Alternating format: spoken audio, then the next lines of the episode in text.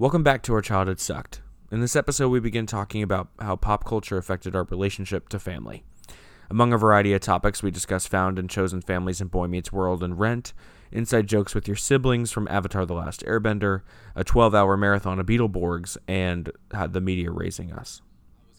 This episode was recorded on October 28th, 2020.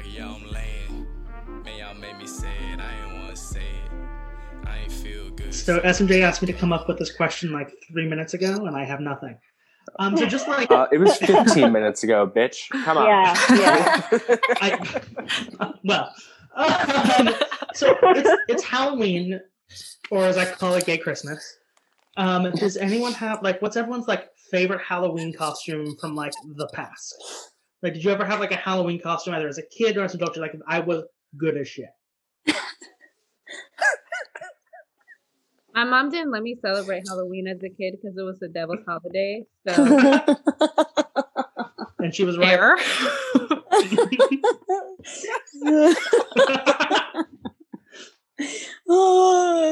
Someone in my other, uh, someone in my other group, my one of my other writers groups was like, I couldn't celebrate Christmas because my mom thought it was the devil's day, and I was like, Christmas? Christmas. No, sorry, Halloween.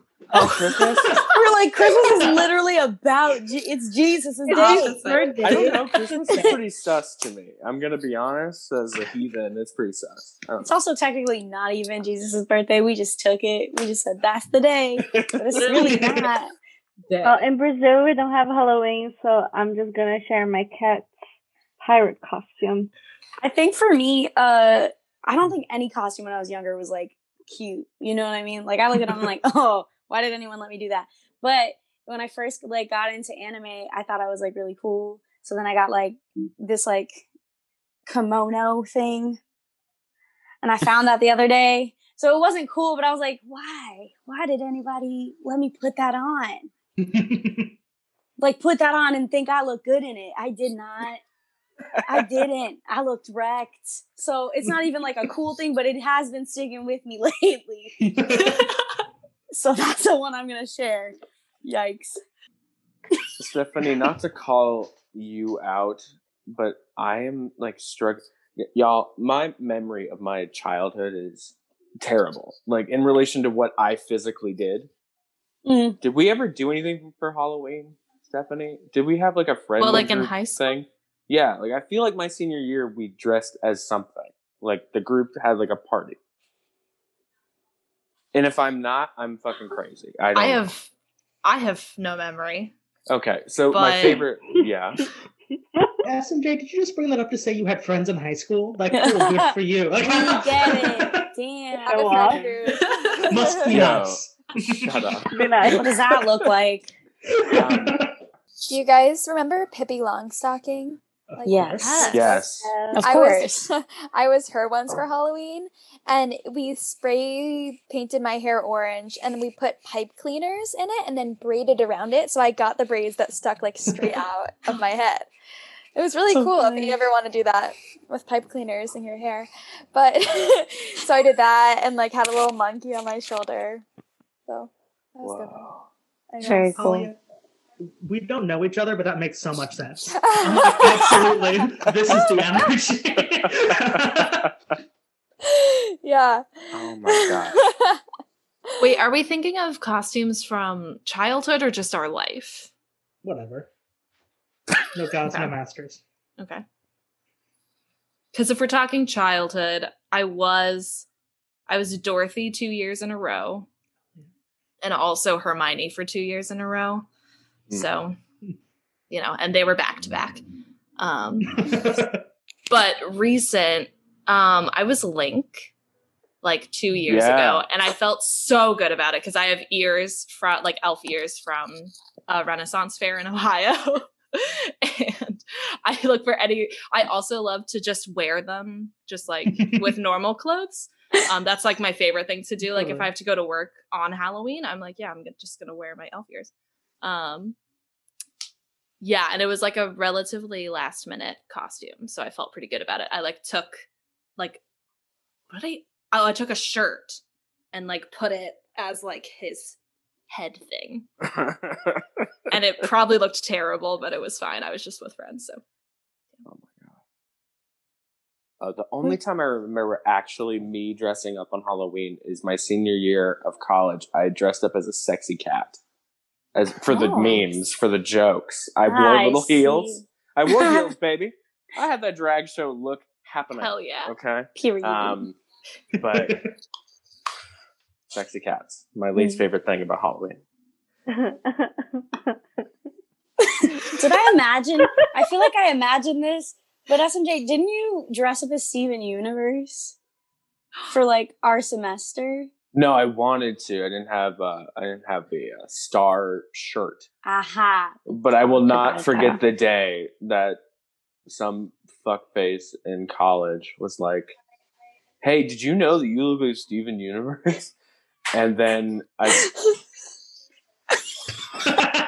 Okay, so to start off today, uh, so Halloween has a lot to do with families, right? Traditions and stuff. We're going to talk about family today, uh, both Great segue. positively and negatively. Thank you so much. I, I rock a good segue. Um, first, I'm going to open up the floor. We're going to talk openly and honestly about uh, what pieces of pop culture uh, impacted our relationship to our family, either how we viewed our family or maybe a family that we really looked up to. What are some positive effects of social of uh, pop culture on our relationship to our family? as you know, as you know, I grew up watching Little Bear, yeah. and Little Bear has the most perfect, you know, family, um, which is something I never had at home. so it was a good escape and something that I always dreamed of. Um, I think it was a way of understanding possibilities, even though I never had that. Thanks, uh, Lisa. You're welcome. Um, before I realized that uh, my relationship with my mom was like low key unhealthy, um, Gilmore Girls. She made me like watch it with her. Like I had never seen it, but the dynamic that they had, I like related a lot to my dynamic with her at the time when I was like a teenager. Like I, you know, we had conversations about like losing our virginity and like communicating about stuff like that. Like and all that. So I was like, oh my gosh, like we're Lorelai and Rory. We're not, but I thought we were at the time. So that was like my connection for a long time was Gilmore Girls.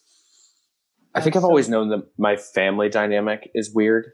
Um, I come from a broken home, and my brother was like my best friend. So I was a, I was like you know socially adopted by like my choir teacher, and it always felt weird about that because like one I'm mixed, but I'm in a town full of white people, and here's this really nice white family that's adopting this like poor, uh, gender confused uh mixed person. I've always felt like vaguely uncomfortable with that, but a show that like made me feel better about that was Boy Meets World. Um I know, right? Uh what was weird about Boy Meets World is the like weird, vague, like Christians are gonna help the poor people thing that always permeated that relationship with Shawn and Cory and Cory's parents. Um but I thought the sentiment of showing like a broken family and then a person finding a family unit that's not technically blood was a very pot. No matter if the execution was a little flawed, was like a good way of showing to a um, a nationwide audience that that is a thing that does happen. Because it, it was so weird. They, we'll talk about in the negativities, like all these like weird things where they try to make like positives out of like dangerous uh, family stereotypes, like the broken like the ex, the crazy ex partner or the that is still somewhat in that main character's life and how that's played for laughs rather than whatever. Um, but for me, yeah, Boy Meets World was like this weird thing of like, oh, okay, so like this is kind of normal, like that other families can care for you, and it's okay if sometimes you feel more drawn to that family from time to time that that, that helped me positively a little bit For me and my family, um, I mentioned this a little bit last week, but the Beatles was a big uniting force for us. Um, and we didn't relate to the Beatles as a family, but we did like to listen to them. and it was this thing that um, everyone in my family liked. Um, so like long car rides, like the only thing we would listen to would be like the Beatles all together. Um, and I remember like having these long, like in-depth conversations with my dad, like asking him like about the history of the Beatles and like how they got together and how they broke up and like all like the intricacies of the band and stuff. Um, so I think that was like a uniting force for my family. Um, I can go. Great.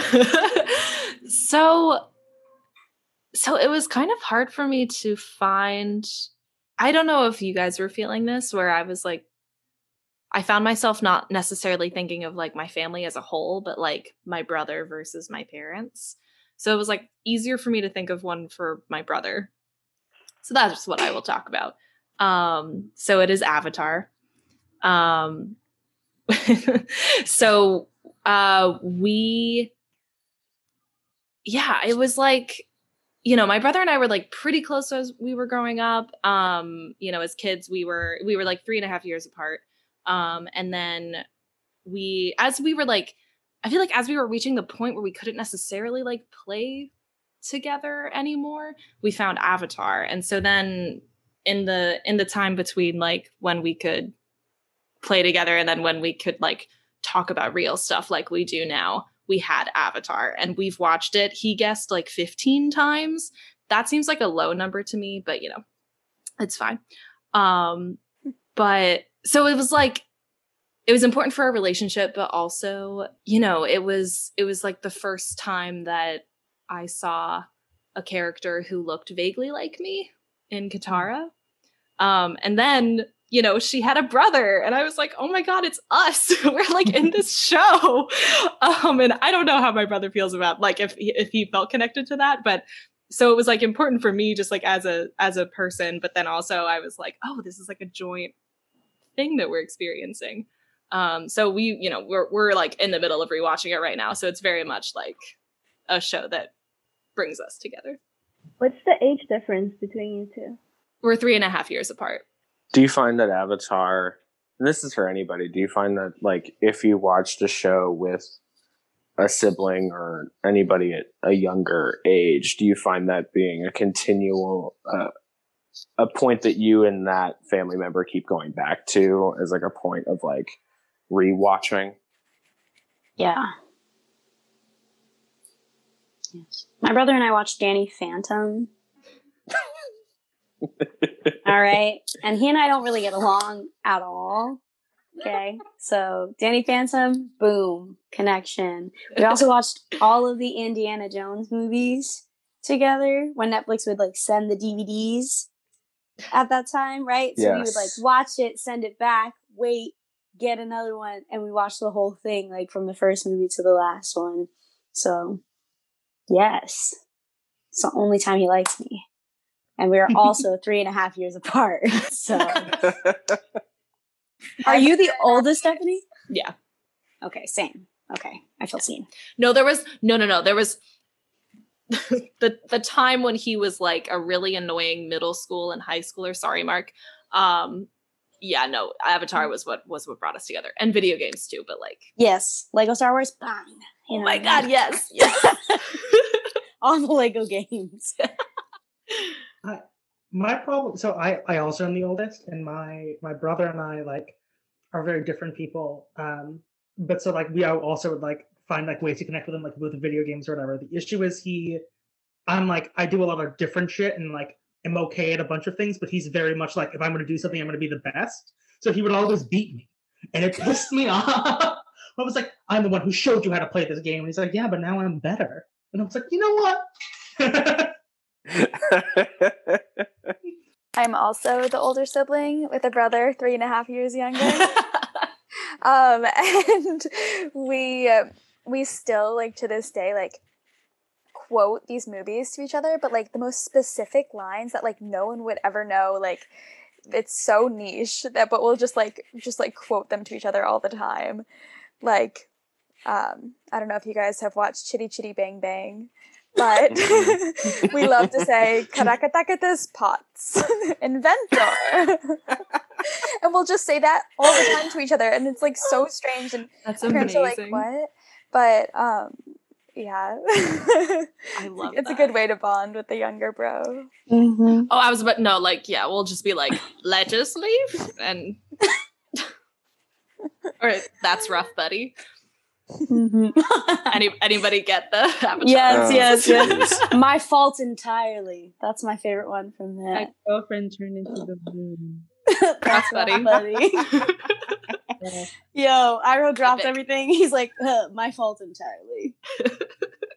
Me and my roommate quote that shit all the time. Yep.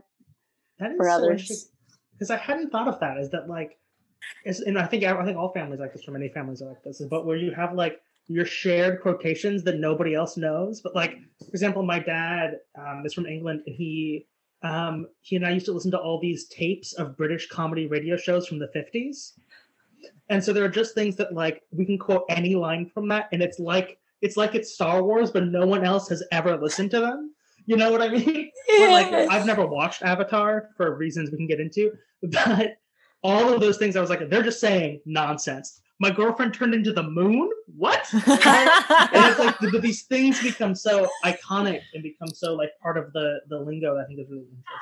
Um, my my family and I have this thing with my brother. Uh, his name is Trajan, the Danny Phantom one. Um, where he created a whole memory. he created a whole memory that had never happened, right? And to this day, like we use like that moment to like say that that that something didn't happen. He's like, yeah, me and Uncle Mike, we rode in a fire truck together. We're like, Trajan, that never happened. Um, so anytime somebody's like, ah, this happened, we're like, I think you're having a fire truck moment because that didn't Yeah. happen. Like that is our language, and anytime somebody hears us do that, they're like, "What does that even mean?" It's like you don't get it. You don't. You don't get it. you don't understand. it's interesting how these uh, cultural things become like badge of badges of honor that we wear with like yeah whether it's like to recall a certain memory or uh, me and my brother when uh, this past may when i went back to ohio to help uh, clear out my dad's place me and my brother spent i shit you not 12 straight hours watching beetleborgs which is a mid 90s tokusatsu show that was Americanized by the same people who made Power Rangers. It's three typical average teens who read a comic book called Beetleborgs, and then they become the Beetleborgs when they meet a mystical ghost in a haunted mansion in a cornfield. That's it. No one, no one knows what the fuck this show is, but for some reason we're like, this is what this day is going to be about.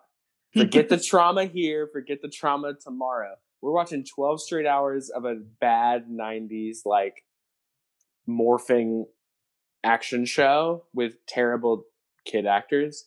Um yeah, it's these like weird things that we're drawn to and then we're like I'm going to watch the shit out of that and that's going to become like th- we're making this a memory. Like it's that intentionality of making memories I think is very different. Like now, when we're, I mean, I find myself at this age, like making, choosing to make memories and being very intentional about what remains in my brain.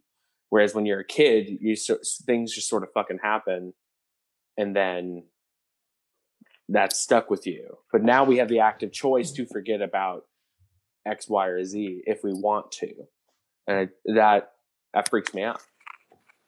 I feel like throughout like this these couple weeks, like I didn't actually have a a real strong response to either of the questions because I really don't I don't feel like I grew up with like the strong like familial experience.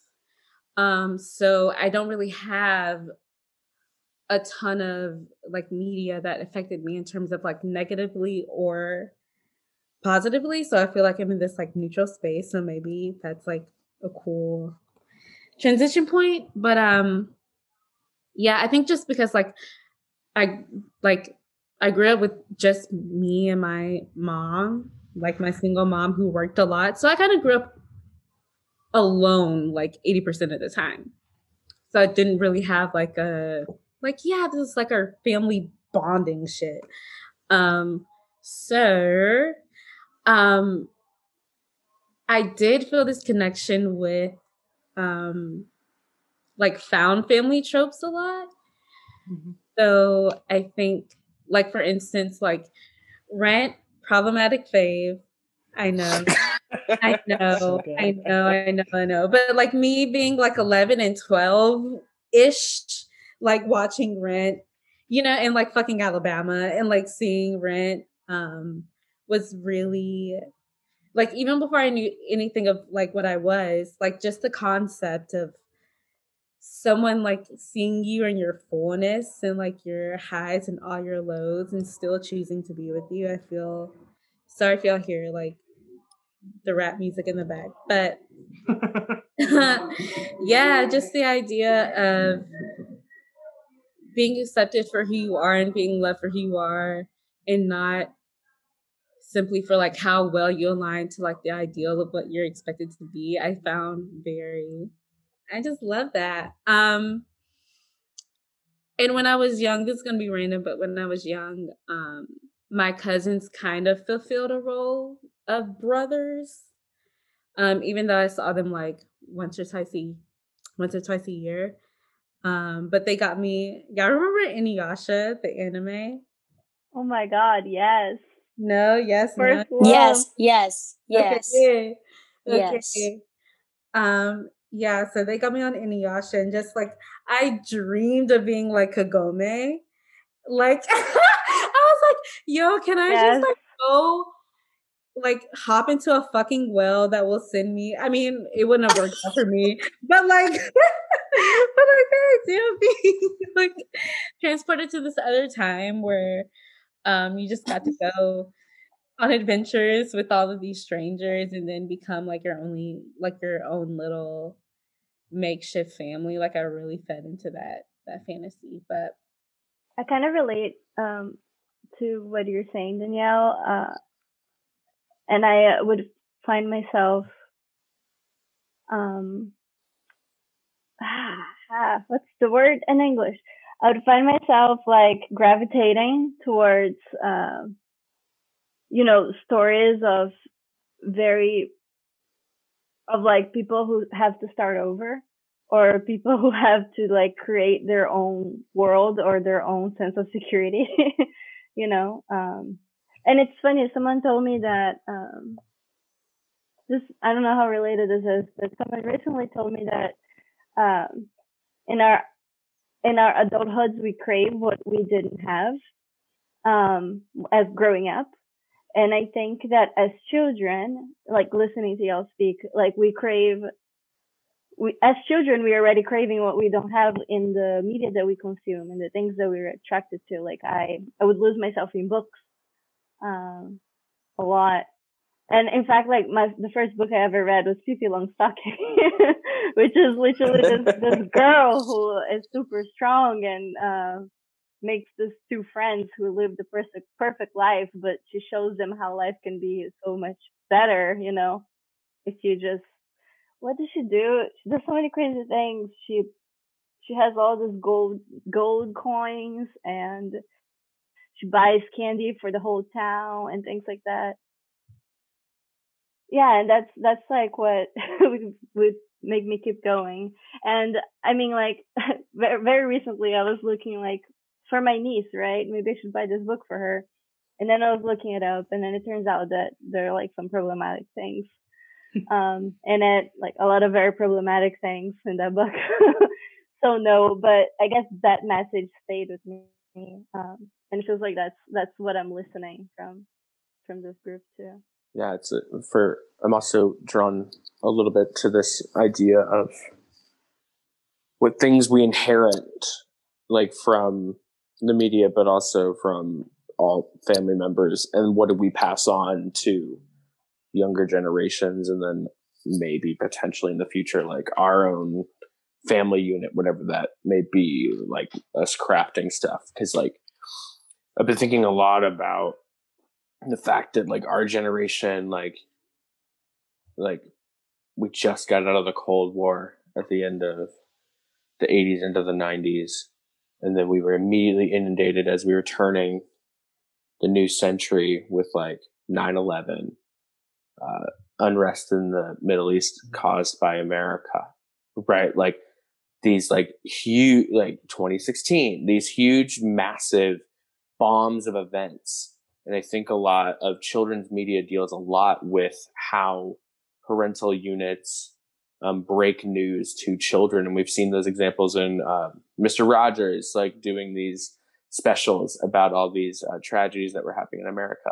Punky Brewster doing an episode directly about the Challenger explosion, like two weeks after. Like they filmed like a special episode for that. Um, these, uh, I mean, there's probably more examples um, recently. For some reason, I think of Punky Brewster. Why? I never watched a fucking episode, but I know that there's an episode about the Challenger explosion. God damn it. Um, Nick News. That's it. Nick News. Laura whatever her name is doing like a special report with children about like how to process uh 9-11 you know like these like cultural events that like we're not shying away from and that we have like warm you know figures familiar figures having to like teach us these things at a young age especially like i think our generation is the most like desensitized desensitized to anything we always like to say that like kid, kids are bad now, but like in 2001 when like 9/11 happened, like everything shifted. Like nothing was off the table anymore. I think. I mean, I think that changed how we interacted with family. I think that how we interacted with travel a lot. Mm-hmm. Like my family never left the house. We went to Jersey a couple times to visit family. Past that, nothing. What do you mean by kids are bad? Um, you know that trope where it's like kids these days they know too much. Like parents are bad because they're allowing them to watch uh, shows or movies with violence or sex or whatever. Um, they're on they're on their phones all the time. No respect, mm-hmm. That type of thing. They know too much because they've got a phone. Whatever those like negative stereotypes we keep hearing about uh, parenting and children nowadays. I just always think about like it, like people have been saying this about previous generations anyway. It's just now coming to a head because we're now com- we're now becoming that age, mm-hmm. and the people in front of us don't want to take the responsibility of like all the stuff that was dumped upon us. Right. Um, maybe this is the transition into the sort of like negativity, and I don't mean necessarily like, uh, not necessarily like made you feel negative with your family. I know for me, there's like some examples of families um, that made me wish I had that family, and that doesn't necessarily that's not necessarily uh, fruitful at that age. I think about Full House, which was a semi-broken family. However, they were all happy and living under one giant house, and I wanted so desperately for my family to like, you know, one year we're all gonna live in the same fucking house, and our family's gonna you know, we're going to coalesce around each other and like, that's fine. But that's impossible and quite frankly, insane to think that people would drop their entire lives and that Uncle Jesse would live in an attic with two twin boys. Um, like for many years. Like what on planet Earth are we talking about? Sitcoms. I also think um, Danielle, if I'm not mistaken, we talked a little bit about Seventh Heaven like a couple weeks ago maybe. I was talking to somebody about Seventh Heaven, like this like um teen drama Christian show that's like here's the perfect family mm-hmm. and like then someone in the family gets into something bad or someone in the family's friends with a bad kid on the block and it's all about like you gotta stay away from the marijuana. There I think there was an episode about a girl getting into a gang and the parents had an intervention. It's about, you know, God saving the girl from the gang before she died.